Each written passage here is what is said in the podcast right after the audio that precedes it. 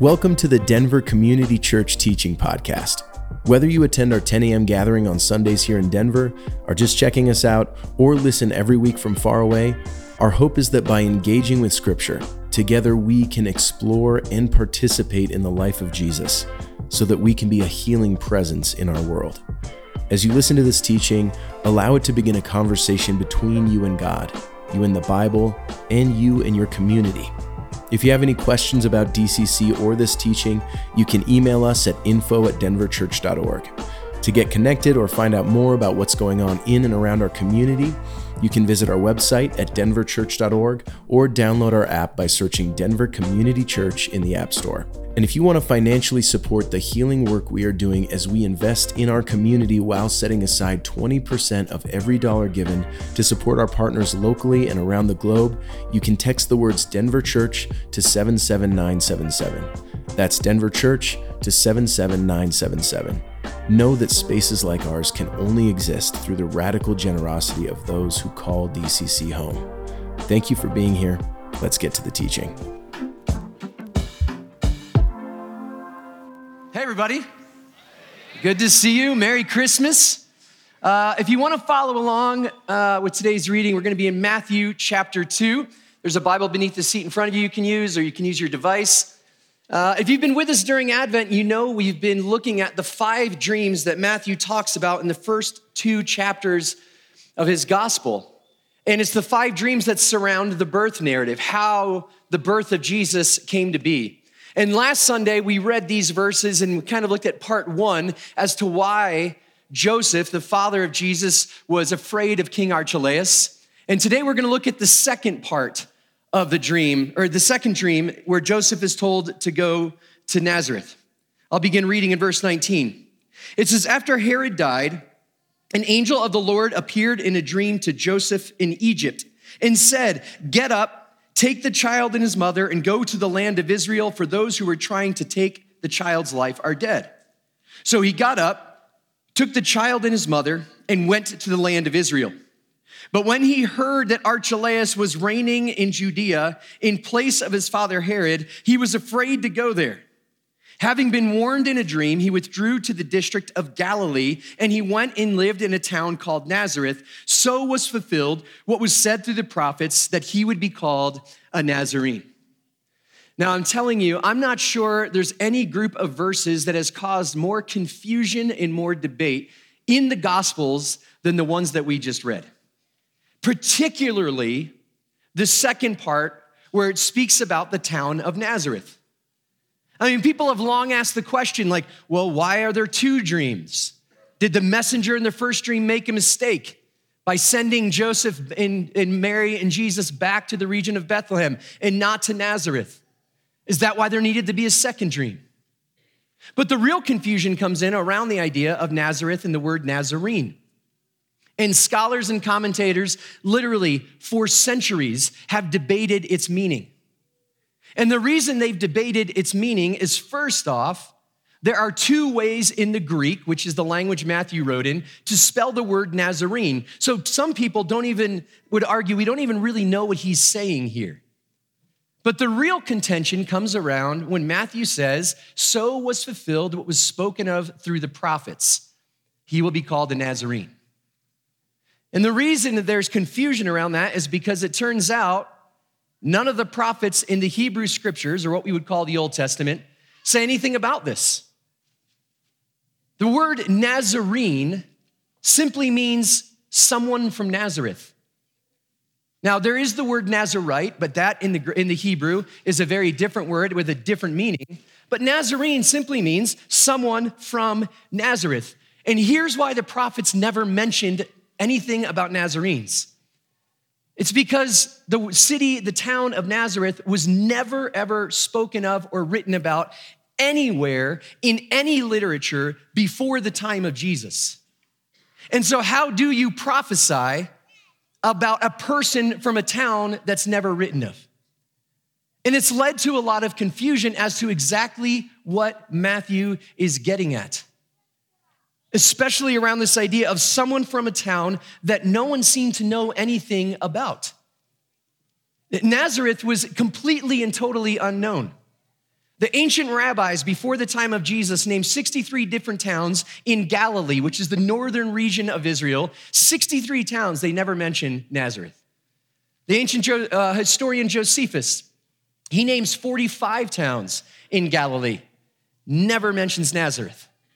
In Joshua chapter 19, when the people of Israel have come up into the land from Egypt, there are 15 different cities named in the region given to the tribe of Zebulun. All of these little towns around Nazareth are named, but Nazareth itself is not named. It was totally and completely unknown. And outside of the Christian scriptures, or what we would call the New Testament and early Christian writings, Nazareth was never spoken of. And until recently, Scholars believe that Nazareth was completely unknown. But in 1962, there were some archaeological excavations done, and for the first time, they discovered an inscription from a synagogue that mentions Nazareth coming from the Jewish people. And that is dated to the fourth century, which means for 300 years after Jesus, you don't hear anything about Nazareth outside of Christian circles. And so it gets a little bit confusing as to how anyone even knew about it enough to write about it. And we do know that for those who did know about it, they didn't think highly of Nazareth at all. There's a story of Jesus' two disciples, Philip and Nathaniel. And Jesus calls Philip and says, Come follow me. And Philip runs to Nathaniel and says, Hey, the one that we're waiting for has come. It's Jesus of Nazareth. And here's what Nathaniel says in response to that in John chapter 1 Nazareth can anything good come from there? Sounds like an uppity Coloradan speaking about Texas, doesn't it? I mean, come on, like, good things come from Texas. Like,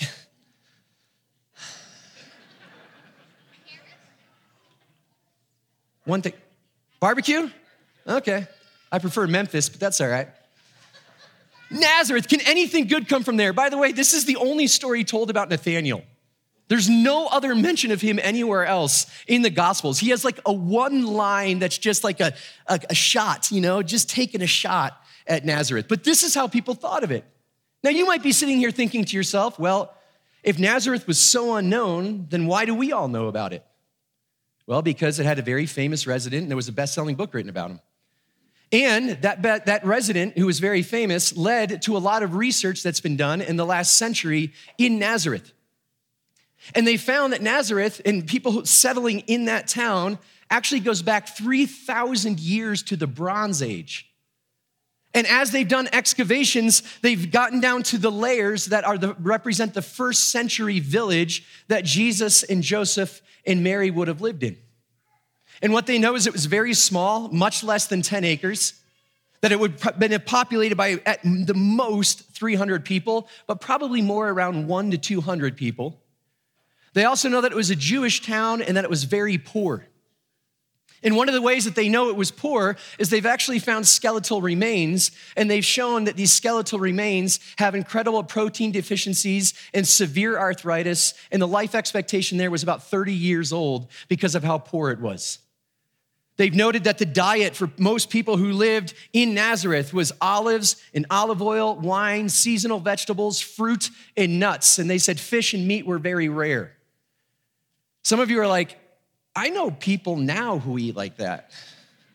You know, they're like intolerant of everything, and they shop at Whole Foods, and they love to tell you about like what happens if they eat particular foods, even if you don't ask them, right? It's because they think we care. and by the way, we do not care. Um, not not care is what I meant to say. Some of you are like, hey, you shouldn't joke about that. That's really, that's really hard. And I agree, it is really hard to listen to people talk about it. But this, this was a very poor, poor town. One scholar said people didn't care enough about Nazareth to even write about it. Another said this town was absolutely insignificant. Still another said it was nothing more than an ordinary hamlet in the backwoods of Galilee. And as I was reading what scholars were saying about that town, ordinary, insignificant, I began to see a contrast with how we often celebrate Christmas.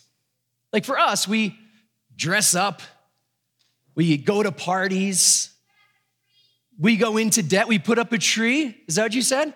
Yeah. And we decorate that tree, don't we? With very expensive lights. And everything is just kind of like this big event around Christmas. And we shouldn't surprise us. I mean, think about the way we live our lives. We're, we're people who seem to pursue not the ordinary, but the extraordinary. Especially this time of year. We have all these events or parties that we can go to. And we get the Evite, and then we just click maybe because we don't know what other parties we also might get invited to on the same night. And if they're close enough, we might be able to go to both of them. And even when we're at the parties, they always fail to deliver. We get really excited, but it's always not as great as we thought it was going to be. And then we begin thinking, I should have gone to the other party, or we begin planning the next event. Then we go home and we start looking on our phones at social media and we see our friends who were at the other party and we're like, oh my gosh, it was totally better. Because everything you see on social media is an accurate representation of people's real lives. And how about social media? I mean, is there any better tool to keep us away from the ordinary than social media? Like, you want your life to look fake. You want it to look better. You want to highlight the moments. And so you take 37 selfies just so you can post one of them. By the way, there's a comedian that made a really good observation about selfies. He said selfies should be called lonelies because we used to have people with us that would be able to take our picture. Now it's just us and a stick. oh, that's depressing. But we do everything we can to escape the ordinary. And in some ways, we have this perpetual longing for the extraordinary that we've almost begun to resent the ordinary. There's a Japanese philosopher named Soetsu Yanagi who talks about the ordinary, and he speaks specifically about everyday things. He talks about crafts that are made for us to use in our daily life glasses and pitchers and utensils, furniture. And he talks about that we've lost an appreciation for just the everyday things in our life. And in doing so, he said we actually have also lost our appreciation for beauty in the ordinary. He talks about that now we do, instead of having a craft that was handed down through generations, we just have plastic cups that we use once and throw it away. And he argues that the more we are look at things as disposable, the more that we look at things and don't even see that we're seeing them, he says the more we will lose our appreciation for the beauty in everything. We need, he says, to appreciate everyday things. The poet Kathleen Norris argues the same thing in her book, The Quotidian Mysteries. And she talks about how if all we're trying to do is get through the day, or if all we're trying to do is kind of tolerate the week so that we can get to the weekend and let off steam, we'll become a cynical and frustrated kind of person. And she says we need to actually learn to see the beauty in the ordinary. She says this in her book. She says, We want life to have meaning, we want fulfillment, healing, and even ecstasy. But the human paradox is that we find these things by starting where we are, not where we wish we were.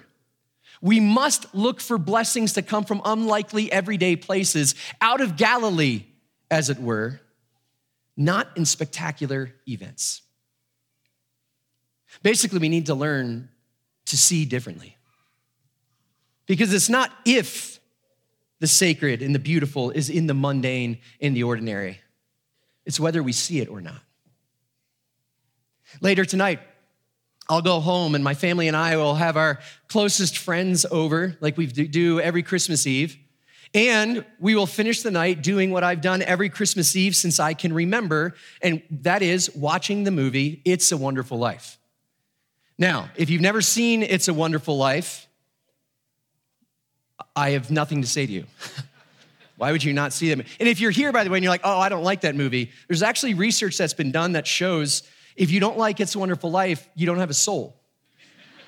Um, but we'll watch that movie. And if you know anything about the movie, it's about a guy named George Bailey. And George is in a small town called Bedford Falls. And all he does day in and day out is the daily grind. And he feels stuck Now, George is someone who wanted to do the extraordinary. He was going to build things, bridges and skyscrapers and highways, and he was going to change the world. But time and time again, circumstances came, and what happened is he never got out of Bedford Falls, and he finally comes to the end of himself. And this is when he meets an angel. And the angel's name is Clarence, and Clarence says, George, I'm to give you a vision of what the world would be like if you were never born. And so, if you know how it goes, he walks through, and George sees the life that is being lived in his family and friends without him, and it's an unmitigated disaster. And he comes to this place where he's freaking out, and Clarence shows up, and he has this one line that I love. He says, You see, George, you really had a wonderful life.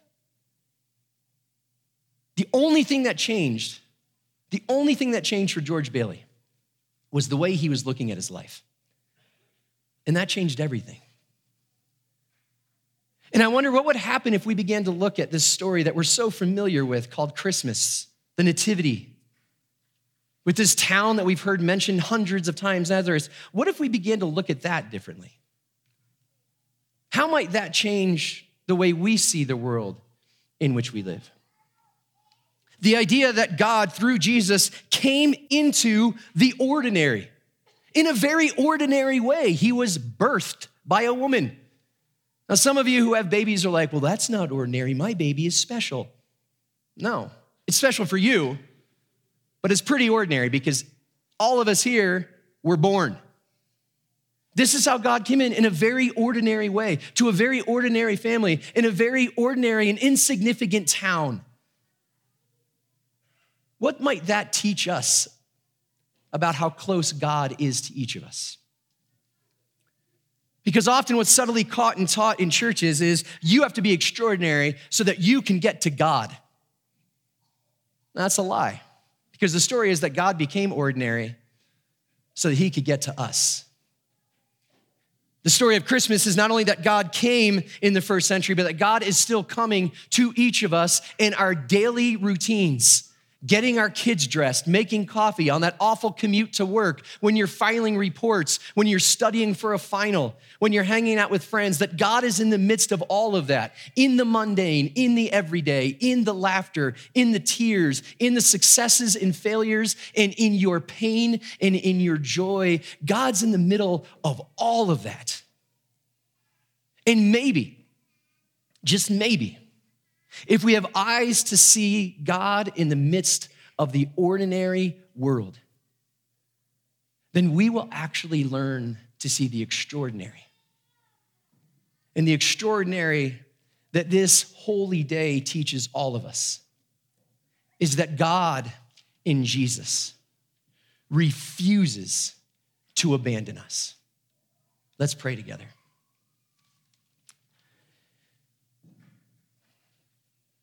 God, we come. And as we celebrate this holy day, we do so remembering that you were born in the midst of manure and straw and animals. You were born to two teenagers.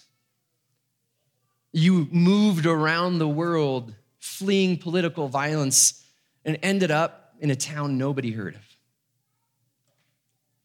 And you did this ordinary thing to tell us that you are with us, which is why we proclaim your name, Emmanuel.